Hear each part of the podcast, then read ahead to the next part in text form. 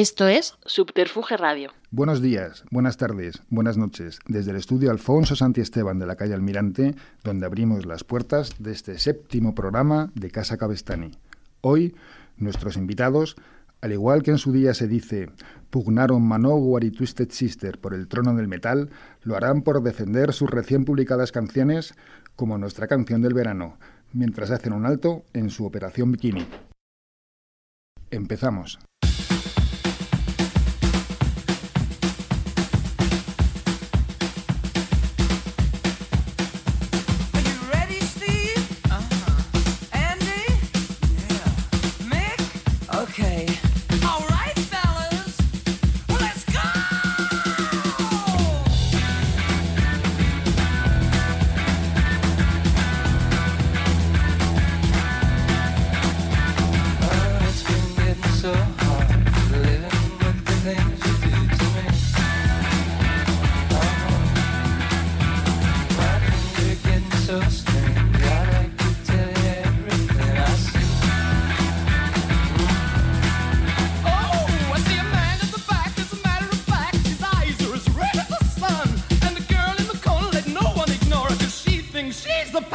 One. Oh, yeah, it was like lightning. Everybody was frightening, and the music was soothing, and they all started grooving. Yeah, yeah, yeah, yeah, yeah. And the man at the back said, everyone attack, and they turned it to a ballroom blitz. And the girl in the corner said, boy, I wanna want you to turn it to a ballroom blitz. Ballroom blitz, ballroom blitz, ballroom blitz.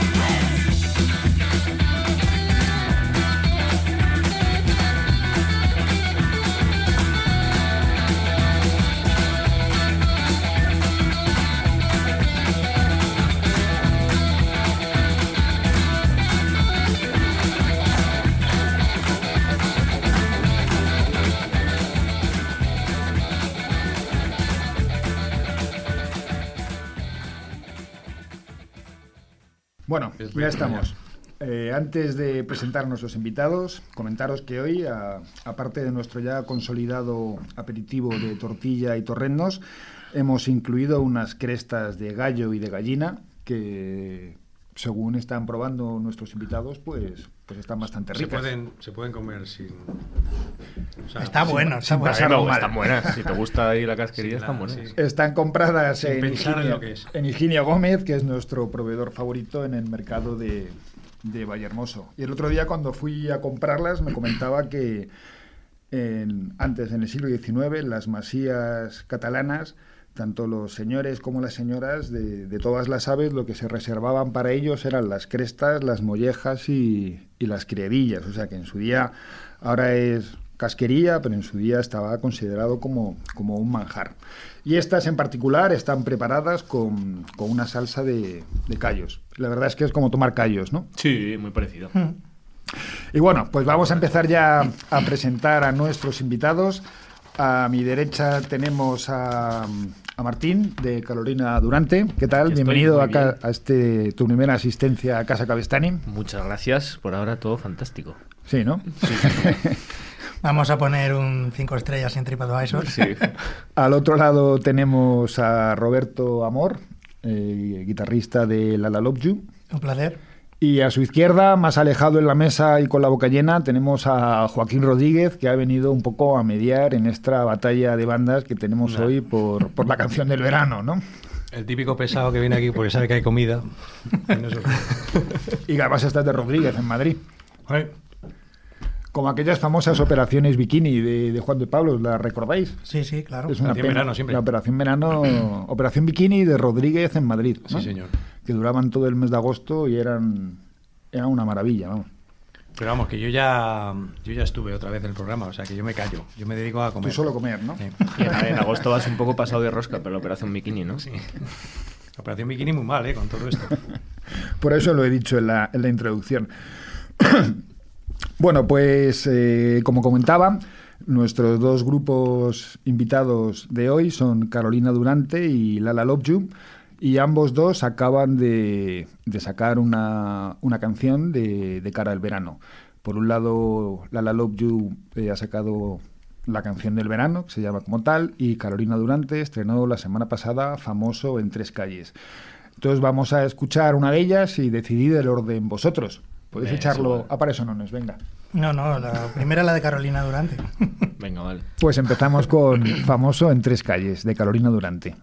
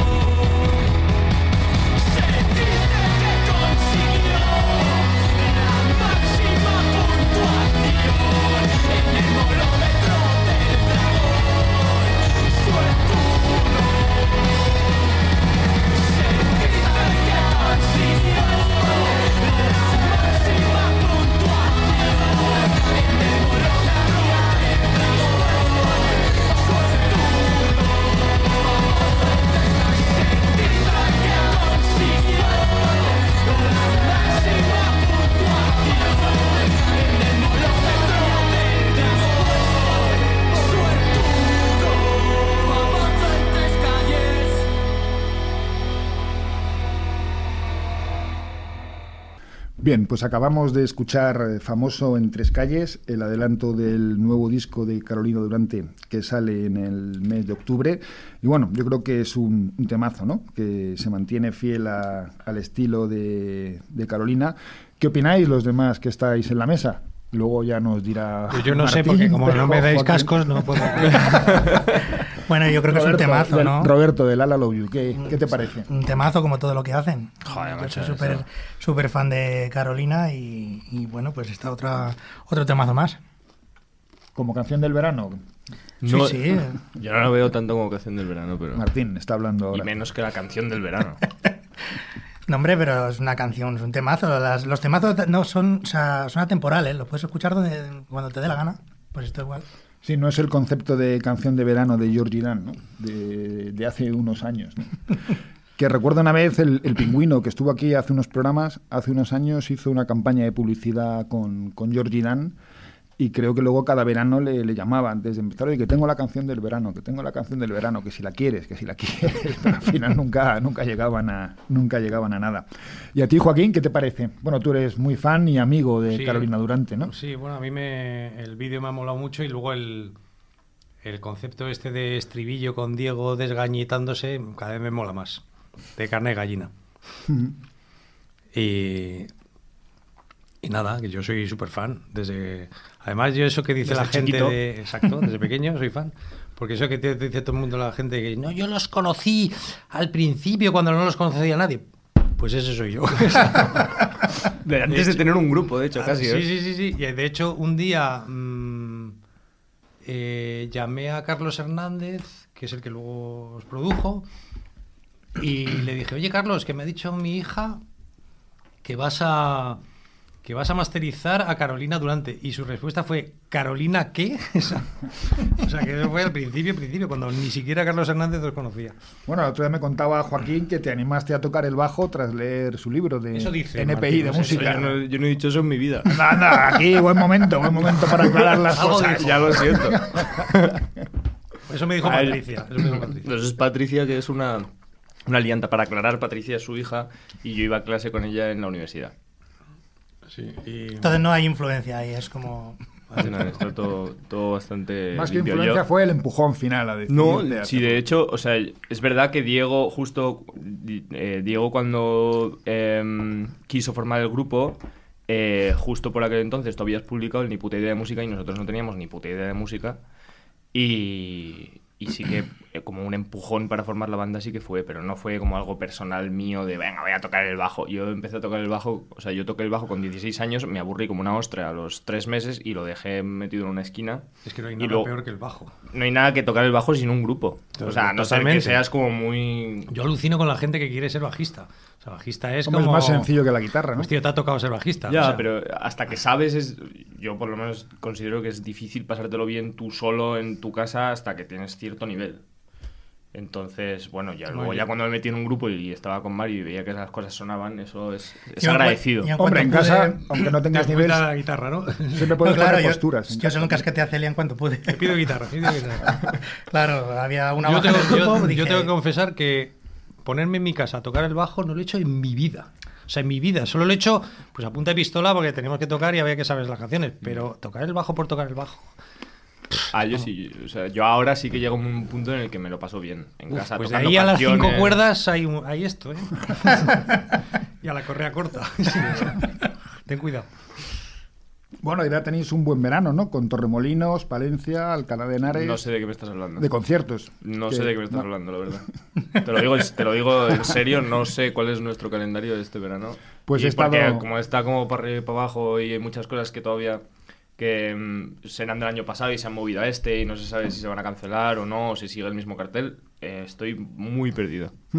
Hombre, yo he estado mirando en las páginas de conciertos y, joder, pues estos Remolinos, Palencia, el WiZink, a lo mejor Londres... te lo digo que esta información, queridos oyentes... Martín animando a la gente que se compre entradas. No es demasiado fiable, no lo sé, te lo digo de verdad, porque es muy lioso ahora... Aparte de la semana pasada que tocasteis en la Gran Vía, en la puerta del Cine Capitol. Correcto. Después de la pandemia, ¿habéis hecho conciertos? Hemos tocado, bueno, todo el verano pasado estuvimos tocando bastante, la verdad. Estuvimos bastante ahí al pie del cañón. Y pero el último concierto que dimos fue en septiembre, no sé si fue Irún o Mallorca, una cosa así.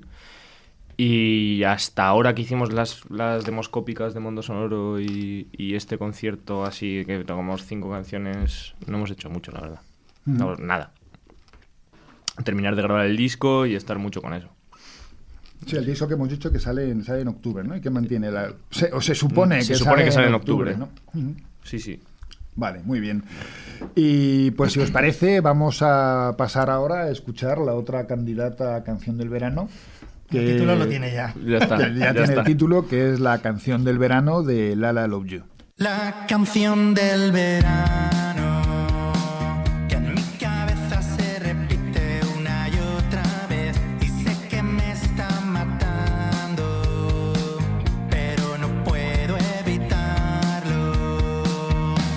Canción del verano, que cada día me castiga una y otra vez y no consigo quitarme la puta canción del verano.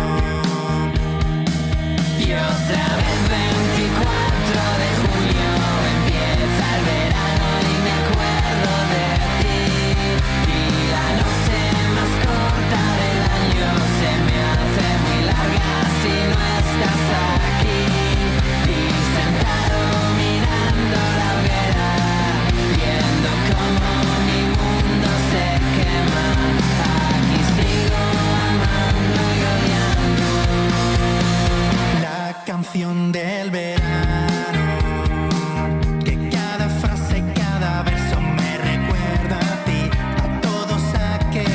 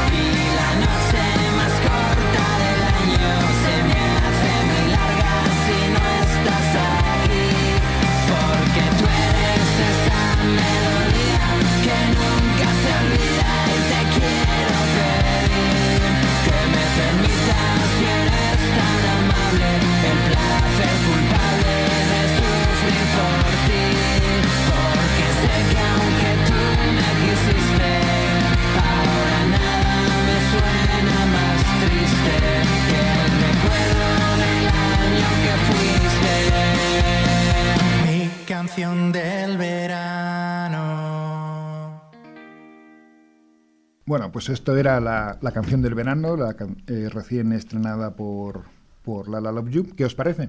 ¿Os ha gustado la canción del verano? Pues que es muy canción del verano. O sea, es el típico estilo vuestro, ¿no? De música de los 50. Bueno, más nuevo estilo, ¿no? Más pop. Pasa una cosa, cuando ves el vídeo en YouTube hay comentarios y la gente pone que la canción mola más si le das a 1.25. Eso decía, que es como que es el nuevo estilo de la YouTube. Y a ver, más... que a nosotros nos gusta la música rápida, pero dijimos, vamos a hacer una un poco más lenta. O sea, era un poco... Pues nada, a la gente no le gusta, macho. Pero bueno...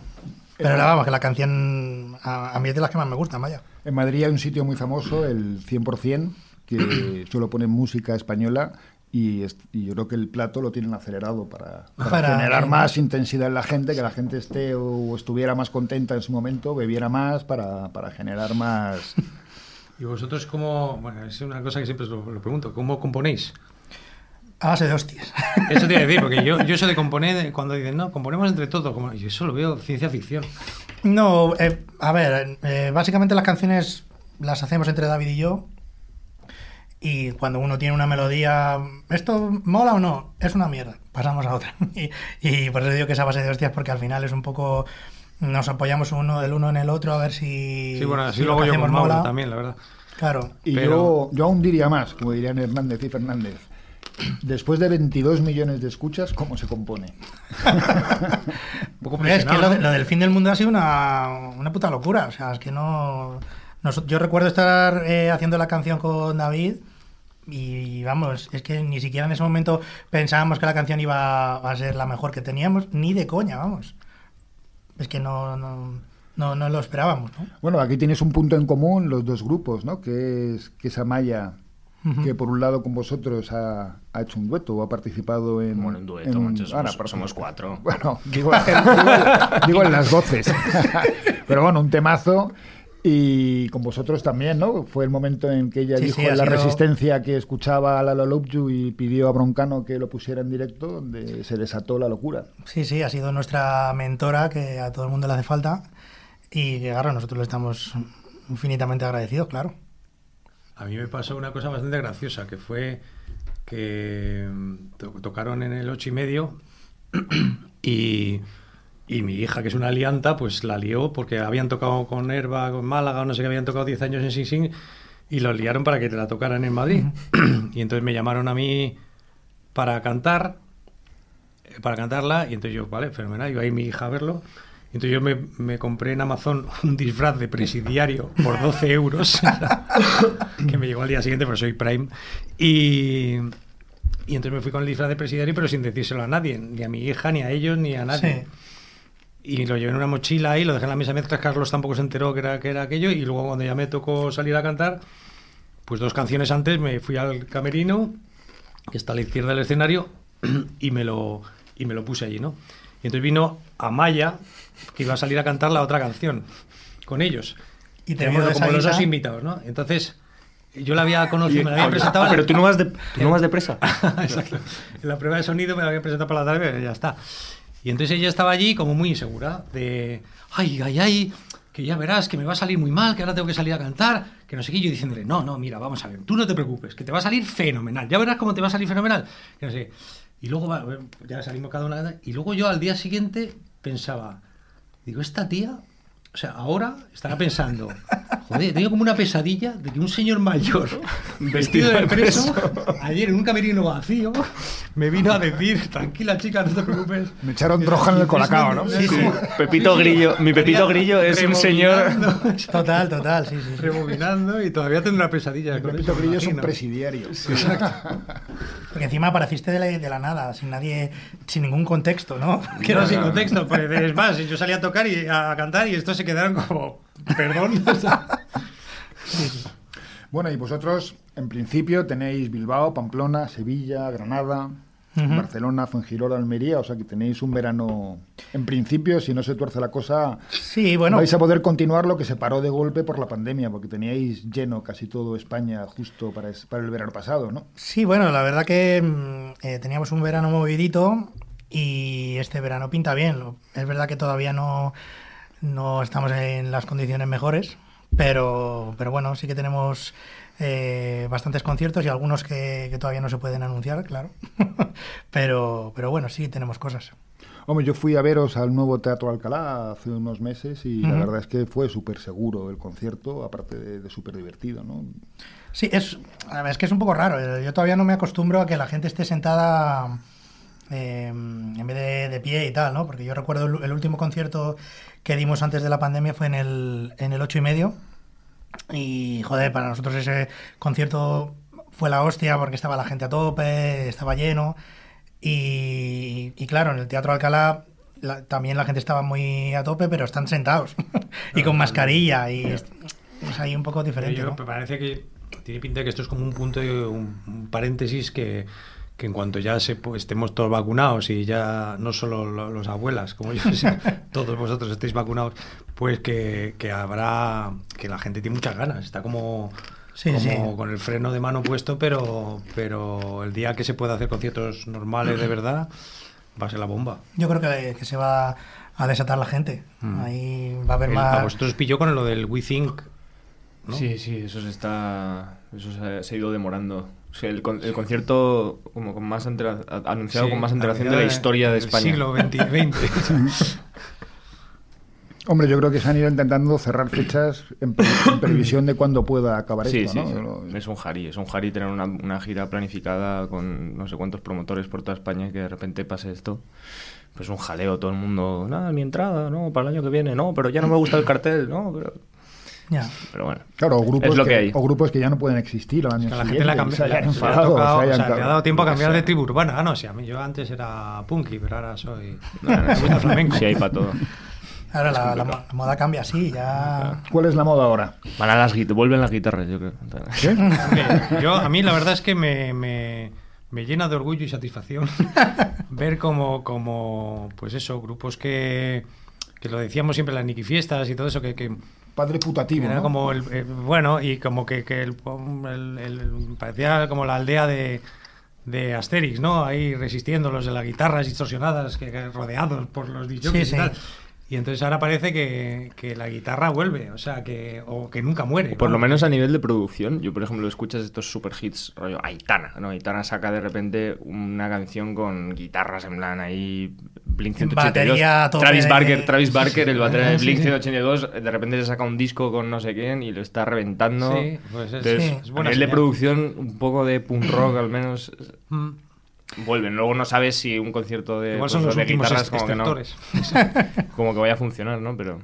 Hombre, yo creo que sobre todo para el directo, un sonido así muy chicharrero, muy de punk rock, le viene bien a todos los grupos, ¿no? También lo hacía el Canto del Loco, también lo hacía, que no era minoría. Un grupo... Pero luego en directo, pues sí tocaban. Pero luego también de los grupos así, pues que hemos visto los últimos 20 años, pues que venían, vosotros sois más recientes, pero los que venían al circuito que teníamos nosotros de amigos, que pues Airbag al final no han dado el pelotazo, pero han ido poco a poco para arriba, sin tener una canción...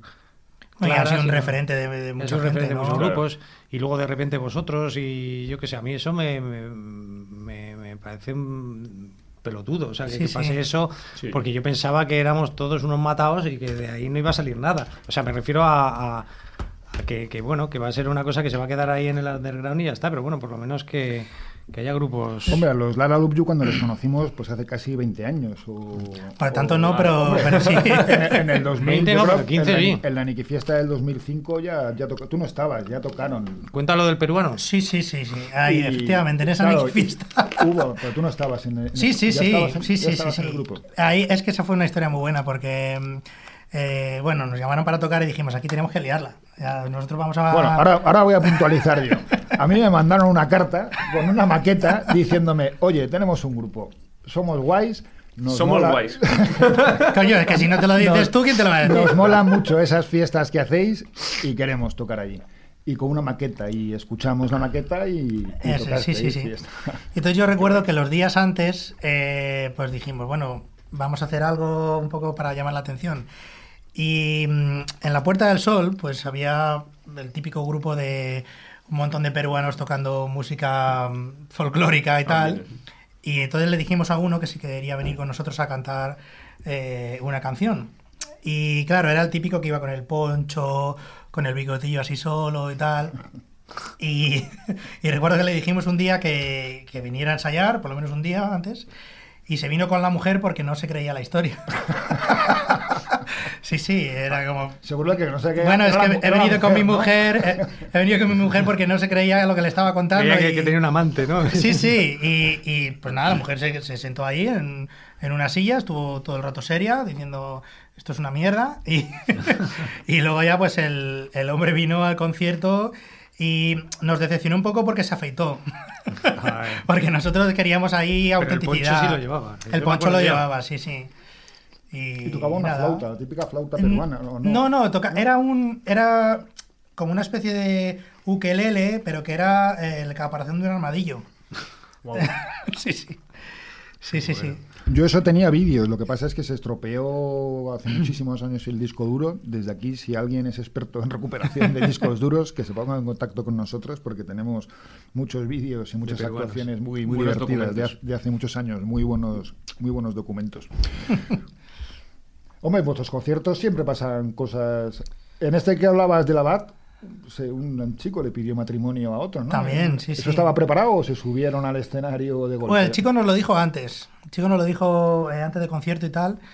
Y lo que pasa que encima él quería hacer una movida ahí con internet, porque nosotros lo teníamos todo proyectado y no funcionó internet. Así que fue un poco, venga, me subo y le pido matrimonio a mi chico y ya está. Oye, que si te quieres casar conmigo. Sí. Se me ha estropeado el vídeo. No. Se me ha estropeado el vídeo que... Sí.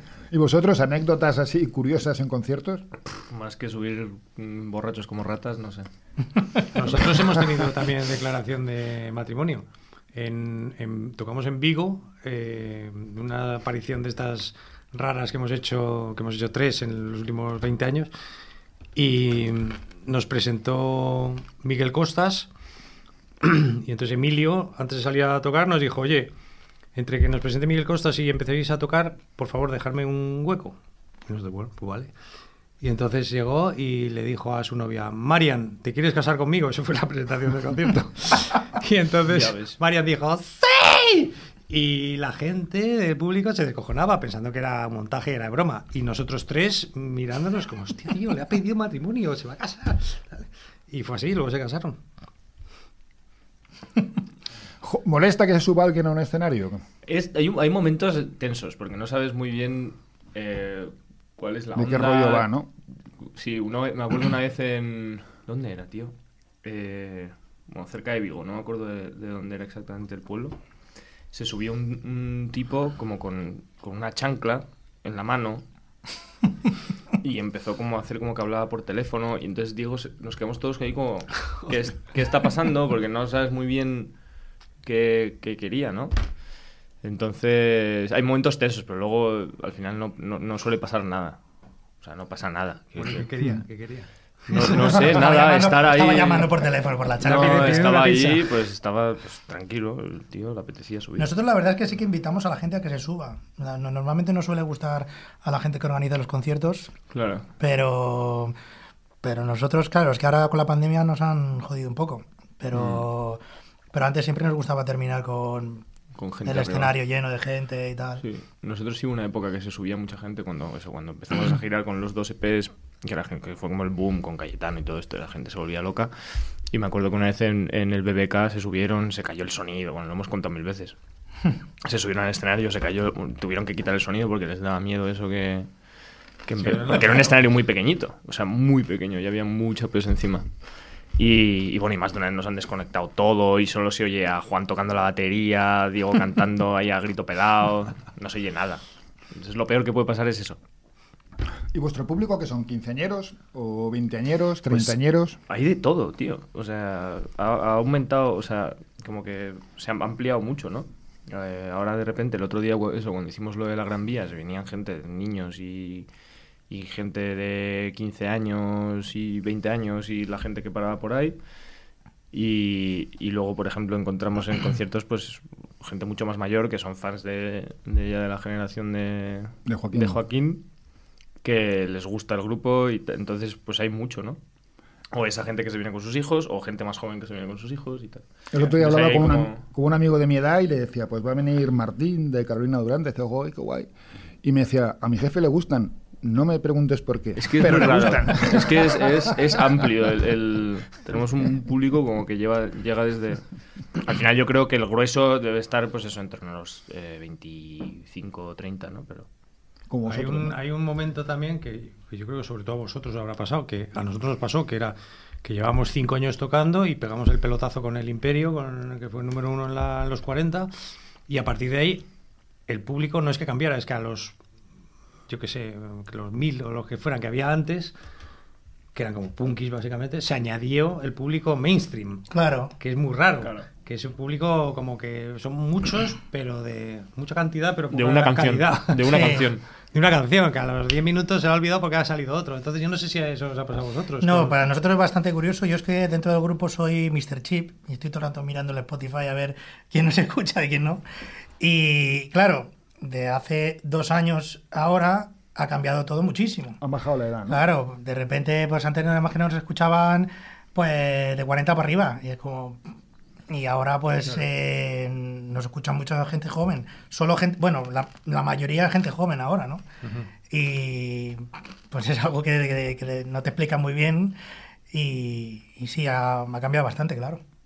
Hombre, eso está guay, ¿no? Porque si lo hacéis bien o si salen bien las cosas, tenéis un público que puede ser fiel y con un recorrido en años todavía que... Hay que hacerlo bien. Claro, es lo que te decía, ¿no? Porque podéis ir adaptando a los gustos. Sin presión, ¿no? Generando a ellos los gustos, claro, ¿no? Sí, sí, a ver, porque es una cosa un poco también nueva para nosotros, ¿no? Que nosotros llevamos ya muchos años tocando y tal, y de repente, pues, como nos ha venido un poco esto...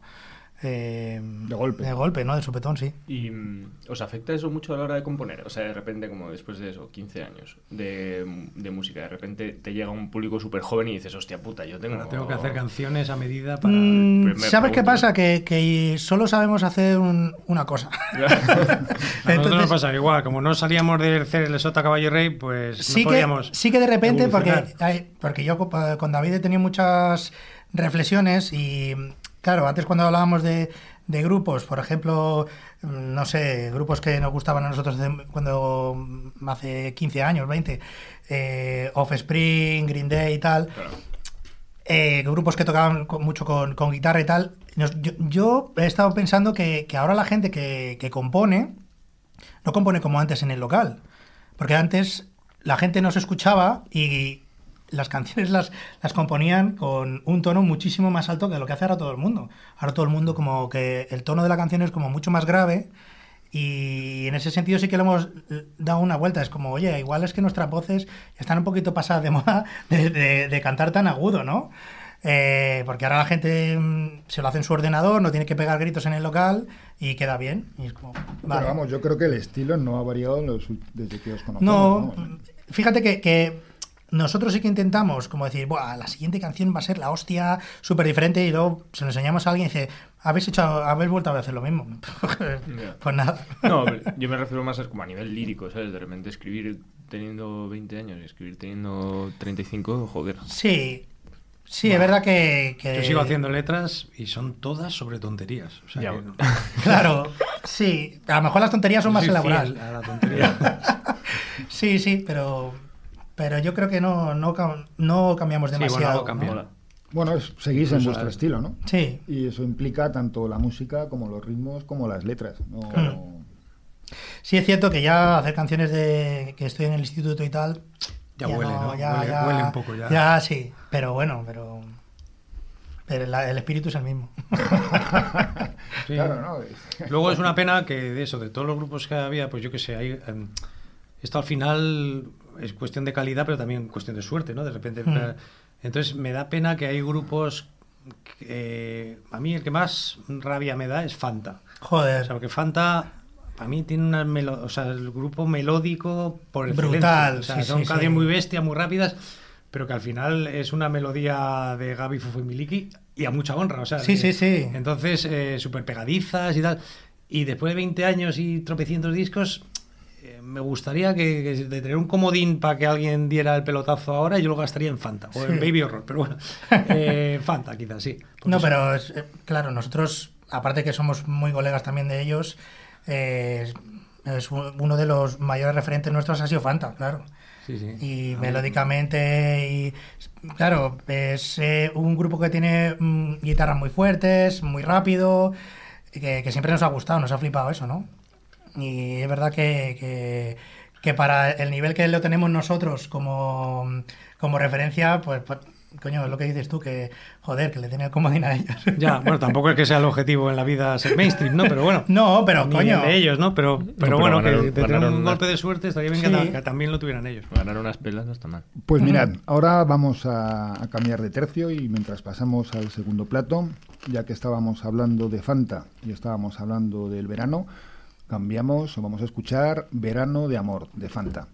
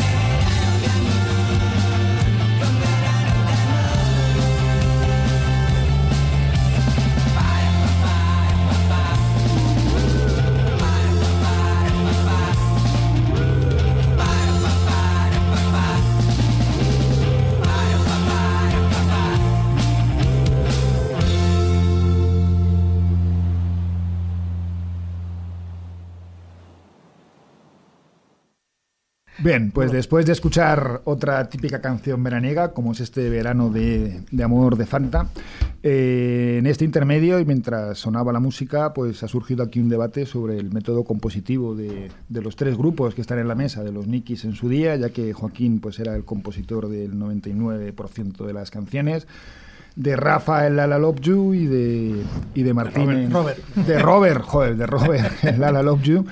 Y de Martín en Carolina Durante. Y bueno, ¿cómo que erais muy exigentes vosotros a la hora de componer o muy tocapelotas? Tocapelotas es la palabra correcta de hebreo.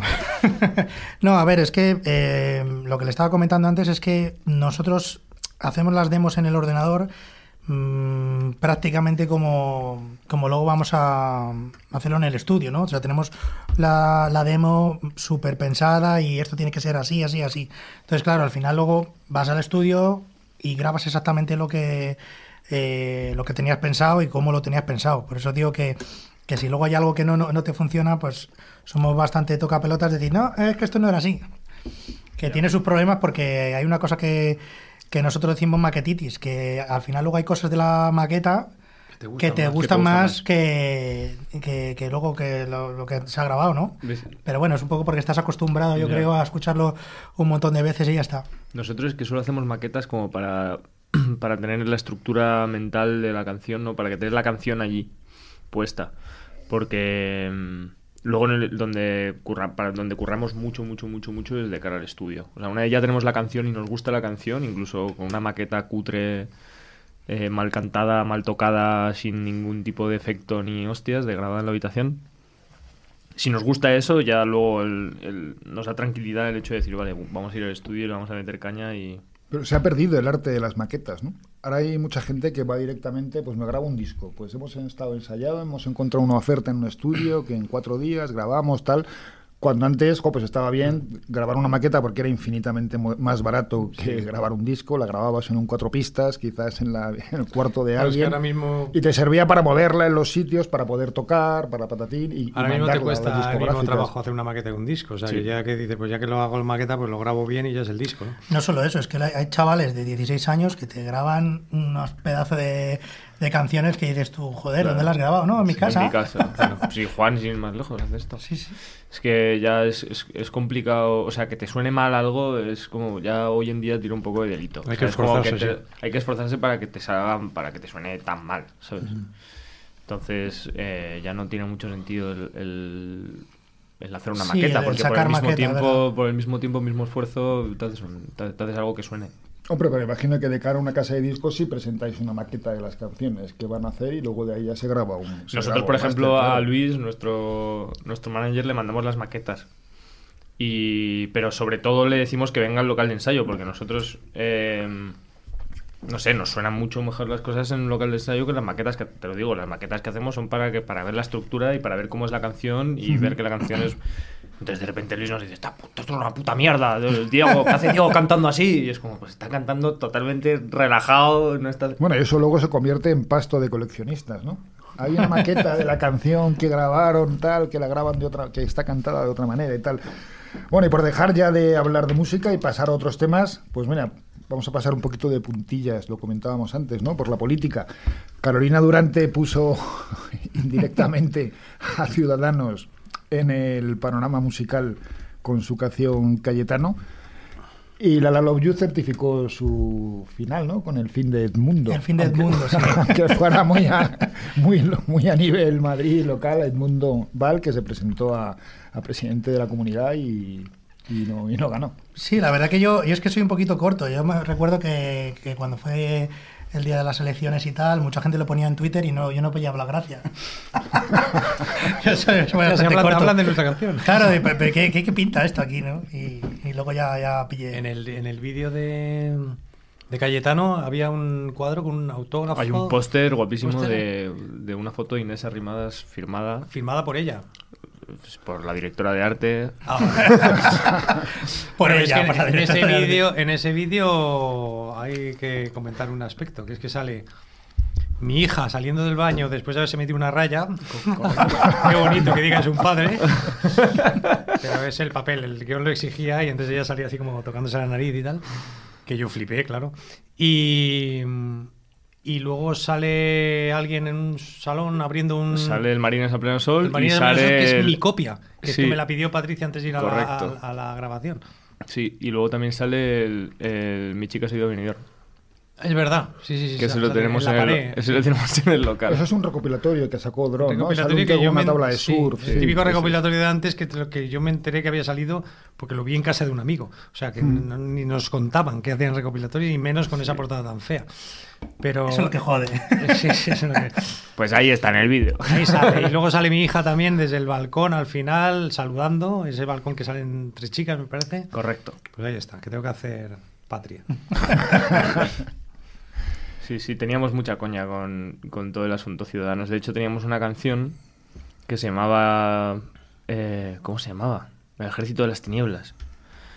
Y también había una rima ahí con Inés Arrimadas. Así que fue una canción que yo les dije 1.000.000.000 de veces de publicar, pero que ahí se ha quedado. El Ejército de las Tinieblas de Sam Raimi, basada en la película de... Pero es que Sam Raimi. Nosotros al principio, cuando teníamos nuestro primer batera, que se llamaba Gonzalo Durán, nos empeñamos nosotros éramos muy frikis del cine de terror, serie B, serie Z, todo. Y entonces intentamos hacer como todas las primeras canciones ponerles nombres de película de terror. Y entonces estaba eso, La Noche de los Muertos Vivientes, Necromántico, que venía de Necromántica, que es una peli alemana ahí de porno gore extraña. Evil Dead, ¿no? Las fiestas de porno. Evil Dead, no, Evil Dead era... Posesión Infernal, Posesión, ¿no? Infernal, pero esta no tenemos nombre. Entonces íbamos ahí haciendo estas cositas, ¿no? Pero sí, había una otra referencia a Ciudadanos, porque era mucho el boom y no sé, nos hacía mucha coña. Oye, y también con el tema de Cayetano habéis dado nombre a un grupo social también, ¿no? Sí, sí, yo lo he oído. Se usa ya... Hombre, que yo creo que la RAE lo tiene que poner ya. Ya hay gente que no... O sea, hay gente que no lo identifica, ¿sabes? Que no... Hombre, pero claro, pero como sea uno... O sea, que no lo referencia... que piensa que es una palabra que ya es una palabra que ya se ha utilizado toda la vida y que eso no se usa desde que sacamos nosotros la canción, ¿no? Yo nunca había oído definir a nadie así hasta que salió la canción, vamos, ¿no? Pero sí que ya pasaba ese nivel de normalidad. Entonces ya es como, Sí, ya Cayetano es una cosa súper estandarizada que ha nacido de ahí, pero que todo el mundo sabe lo que es un Cayetano, o sea... Sí, sí. Bueno, y volviendo un momentito al tema de la música, porque esto, tú eres Roberto, pero se me acuerdo que se lo mandé a Rafa. Un día trasteando por YouTube había un señor, un tipo que vendía partituras y decía, por no sé cuántos euros te mando la partitura del fin del mundo para charangas. ¿Ah, sí? Y dice, hostia, cuando una canción tuya está en la charanga, si está en las fiestas del pueblo... Toño, no lo sabía. Solo te queda lo de Metallica ya. No, pero eso quiere decir que ha trascendido, ¿no? Que va a sonar por todos los lados. Me gustaría verlo, porque luego hay mucha gente que se graba versiones tocando la canción en Instagram y tal, te mandan un vídeo como súper contentos. ¿Pero solo pedís vosotros o lo habéis pedido alguna vez? No, es que empezaron a mandarnos vídeos y lo que pasa es que la tocaban mal. Y entonces yo le dije, gracias por el esfuerzo. Claro, entonces yo le dije a Celia, digo, oye, ¿por qué no te grabas un vídeo? Tutorial diciendo, oye, mira, que son estos acordes y tal, para que la gente que le está poniendo mucho esfuerzo porque la toque bien, ¿no? Pero son versiones, tío. Sí, es la libertad, eso sí es verdad. Luego hay que cada uno a su manera. O sea, efectivamente lo de tocapelotas es cierto. O sea, sí, ves. Estrella tocapelotas, perdón. Gracias por el vídeo, pero está mal. Claro. Te has equivocado en el minuto 32. Pero eso no se lo decía, eso sí. No. Nosotros respeto. Sí. No, hicieron un vídeo, yo lo vi, hicieron un vídeo, un directo diciendo que por favor no les mandasen más canciones mal tocadas porque ya estaban hasta los... Sí. ¿Ves? ¿Ves cómo éramos tocapelotas? La fama viene por algo. Oye, ¿hemos hablado del plato este? No, estamos tomando... ¿O era fuera de antena? ¿Qué plato? No, estamos tomando a mí no me habéis puesto, tío. Una carne a baja temperatura con setas y butifarra. Yo es que pensaba que era un brownie, pero al final no sé, resulta que era el segundo plato. El postre viene ahora. Está buenísimo. Lipur de patata y salsa de Alpedro Jiménez. Joder, o sea, tío. No sé, yo me lo he comido sin preguntar, ¿eh? Pensando que era un brownie, ¿no? y ahora viene el postre y los chupitos. Y un tema que seguiremos hablando durante el postre. Hemos comentado, sois futboleros. ¿Ancelotti va a ser la solución del Madrid? Yo soy del Atleti. Yo estoy un poco desconectado, ¿eh? Este año, la verdad, viendo así al Atleti y tal, me he retirado a tiempo del fútbol. Hombre, habéis estado ahí hasta el final, hasta el último día, con posibilidades de ganar. Sí, sí. Bueno, eso es Diego, ¿no? El que es mega futbolero, ¿no? Yo también, pero no contesta con esto de Ancelotti, ¿eh? No sé qué decirte. Segundas partes nunca fueron buenas. Bueno, mira Zidane. Bueno, ¿cómo ha salido? Bueno, algo han hecho, ¿no? No sé, no estoy muy enterado. Ganó la Liga el año pasado, creo, y... Sí, yo es que la verdad lo de Ancelotti nadie apostaba por ello, o sea... Pero bueno, sí que cuando estuvo pues se ganaron cosas, ¿no? Supongo que por eso hay gente todavía que le tiene bastante cariño, ¿no?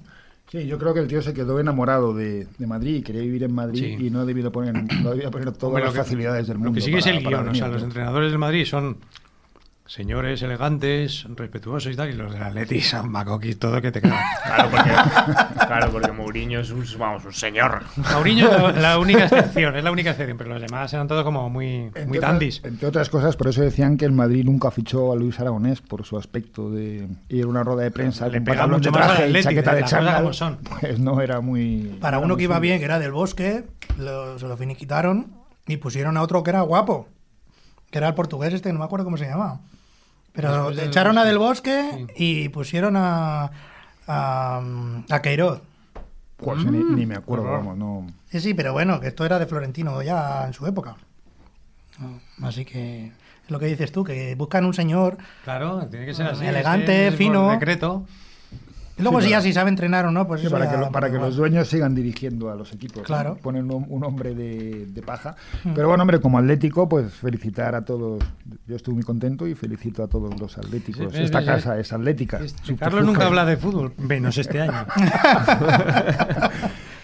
Ya era hora. No estoy muy de acuerdo con el Cholo, porque a veces hace antifútbol, y como socio y como persona que vas al fútbol a veces sales muy aburrido con un 1-0 en el minuto 5 y sabes que te quedan 85 por delante de patadón y de marear el balón.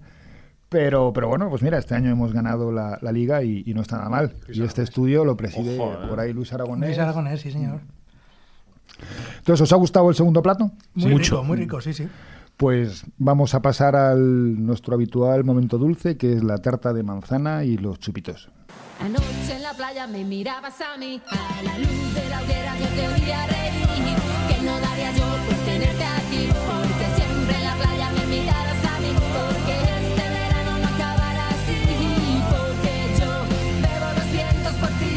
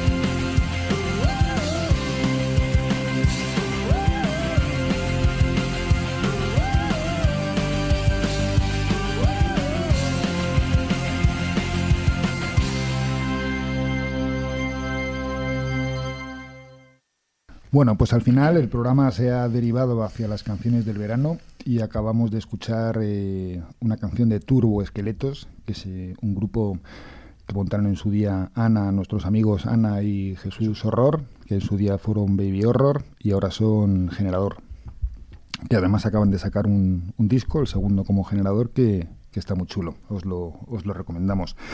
Hablando también de recomendaciones, le tuvimos de invitado hace un par de programas y la semana pasada pues asistimos a la presentación en el Cine Capitol del disco del libro de DJ Nano, una vida tras la cabina, que la verdad es que es una geografía y se lee fácilmente.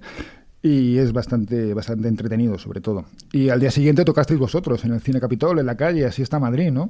El Madrid de la libertad y de las tabernas. Madre mía. ¿Cómo surgió aquello de tocar en la calle? Pues como, no sé. Es que el vídeo era como muy cinematográfico, entonces pues desde el sello se lanzan estas ideas de promoción, ¿no? Para intentar que... que los medios vengan a hacerse... Bueno, eso Luis, que está colgado, ¿no? Seguro que es una idea de Luis. No, idea nuestra no fue, desde luego. Pero Luis sí. Es el bajista de Los Punsetes, que es su jefe. Y el mío. Bueno, jefe, sí. Socio. Perdón. Un sonido muchacho, ¿no? Sonido muchacho, sí, eso es. El sello que saca vuestros discos y que sacó el último single de los Nikis, ¿no? Sí, un EP. El último EP de los Nikis. El sello de moda. Sí, ¿no? Pues nada, que le manden maquetas o le manden MP3. Pues yo recomiendo a todos los grupos que quieran hacer eso que no lo hagan porque no los va a escuchar. Porque así es Luis. ¿Para qué vamos a andarnos con rodeos? Ese es el consejo que yo siempre habría querido de un artista, ¿no? ¿Cuál es la verdad? Es como, mira, vas a enviar esto y no te van a hacer ni puto caso. Es que, no sé. El otro día comentábamos este tema. Ya a la gente joven no quiere tener un grupo, ¿no? ¿Conocéis chavales de 13, 14, es que 15 años que quieran tener un grupo? Yo que no conozco a chavales de 13 o 15 años. Mejor. No, pero no se atreven a hablar conmigo. Pero mira, fíjate, porque nosotros hemos estado ensayando últimamente en diferentes sitios con un montón de locales, ¿no? El típico sitio que hay un montón de grupos.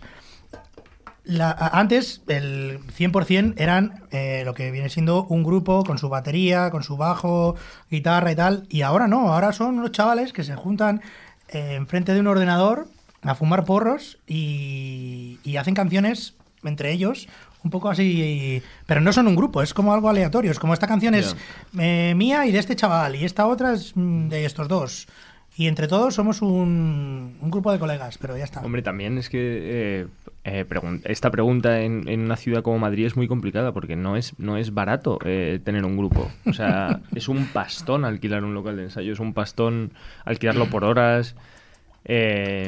Y chavales jóvenes que quieran de repente eso, comprarse un instrumento y alquilar un local y tal, joder, es complicado. Jope, pero precisamente no es el tema de instrumentos. Con lo fácil que es estar en casa componiendo con un ordenador, ¿sabes? Pero con el tema de instrumentos, en los 80 o 90 sí era muy caro comprarte un instrumento porque había Fender y Samick. Ahora es muy baratito. Ahora hay un abanico mucho más amplio de instrumentos es que te permite acceder. Sí, es verdad, pero de verdad te digo que joder, sí, que plantearte de repente... Tienes la opción súper barata de hacerlo en casa y no tener que ir a... Claro, es que plantearte ir todas las semanas a pagar un local es complicado. Bueno, también lo veíamos como un acto social, ¿no? Sí, pero la clave de todo está en la batería. Eso es, sí, la batería. Porque en el momento que metes una batería ya todo está hipotecado, claro. Es complicado. Sí, nosotros ensayamos con J. Es un estruendo brutal, los amplificadores hay que ponerlos a tope y ya no vale un piso, claro. Yo lo entiendo, tío. No se ha inventado nada, porque lo de la batería está electrónica y tal... Ya. No. Sí, de hecho existe un cacharro que es una especie de tortilla de patatas que tú te enchufas a un sector de la tortilla de patatas, tú tienes tu quesito y ahí enchufas el bajo, la batería electrónica, no sé qué, entonces puedes ensayar en un piso, todos con cascos y haciendo un estruendo brutal, pero solo lo oyes tú, pero no ha triunfado, no sé, eso lleva existiendo mucho tiempo y no... Yo tuve la batería eléctrica en casa durante 2 meses y me he deshecho de ella. Claro, es que nosotros durante una temporada estuvimos ensayando en casa de mi abuela. Porque tenía un sótano, un chale grande y tal. Pero Airbag también lo hacía. Entonces, pero aún así lo hacíamos con una batería electrónica, no con una acústica, porque claro, aquello era una locura. O sea, que tenía un chale, pero había un vecino. Claro. Y no... Pero sí, es un poco complicado, la verdad. Y más si quieres tener un local decente en el centro... Olvídate. Yo creo un poco lo contrario, entre la oferta de locales por horas, que ya no te obligan a pagar 300 o 400 euros al mes por local. Cuestan como 15 euros la hora. Que ahora hay mucha más oferta. Antes estaba Tablada, la Isla de Gaby y poco más. Ahora hay locales por horas, hay un porrón, ¿no? Parece que no. Bueno, que la lo gente que pasa tiene que otras formas de divertirse más que montar un grupo. Pero depende mucho del grupo. Nosotros es que... Bueno, primero somos unos huevazos. Y cuando íbamos a un sitio por horas... Todo se define en torno al huevo, ¿eh? Todo es huevazo o tocapelotas. Sí, todo el mismo concepto, ¿no? Y lo que pasa es que, claro, nosotros entre que llegamos al sitio por horas, montamos toda la parafernalia que tenemos un montón de cosas y tal, se nos ha ido medio ensayo. Claro. Y al final no nos salía rentable eso, claro.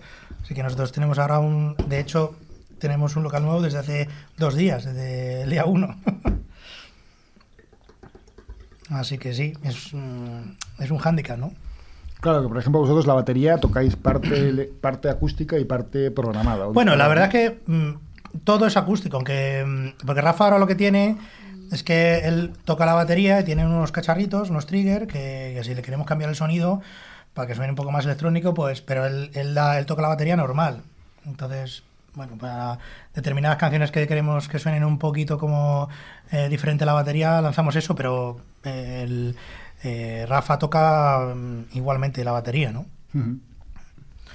Así que sí, por ese lado no afecta tanto, pero te tienes que adaptar un poco, ¿no? Bueno, tienen otras formas de divertirse también, sí, ¿no? O quieren ser más futbolistas que... Bueno, y que ellos se lo pierden, porque la verdad es que meterte en un local con batería estruendosa y guitarra... Es muy divertido. Muy divertido, es un subidón. Sí. Yo estoy sordo por eso. Vamos.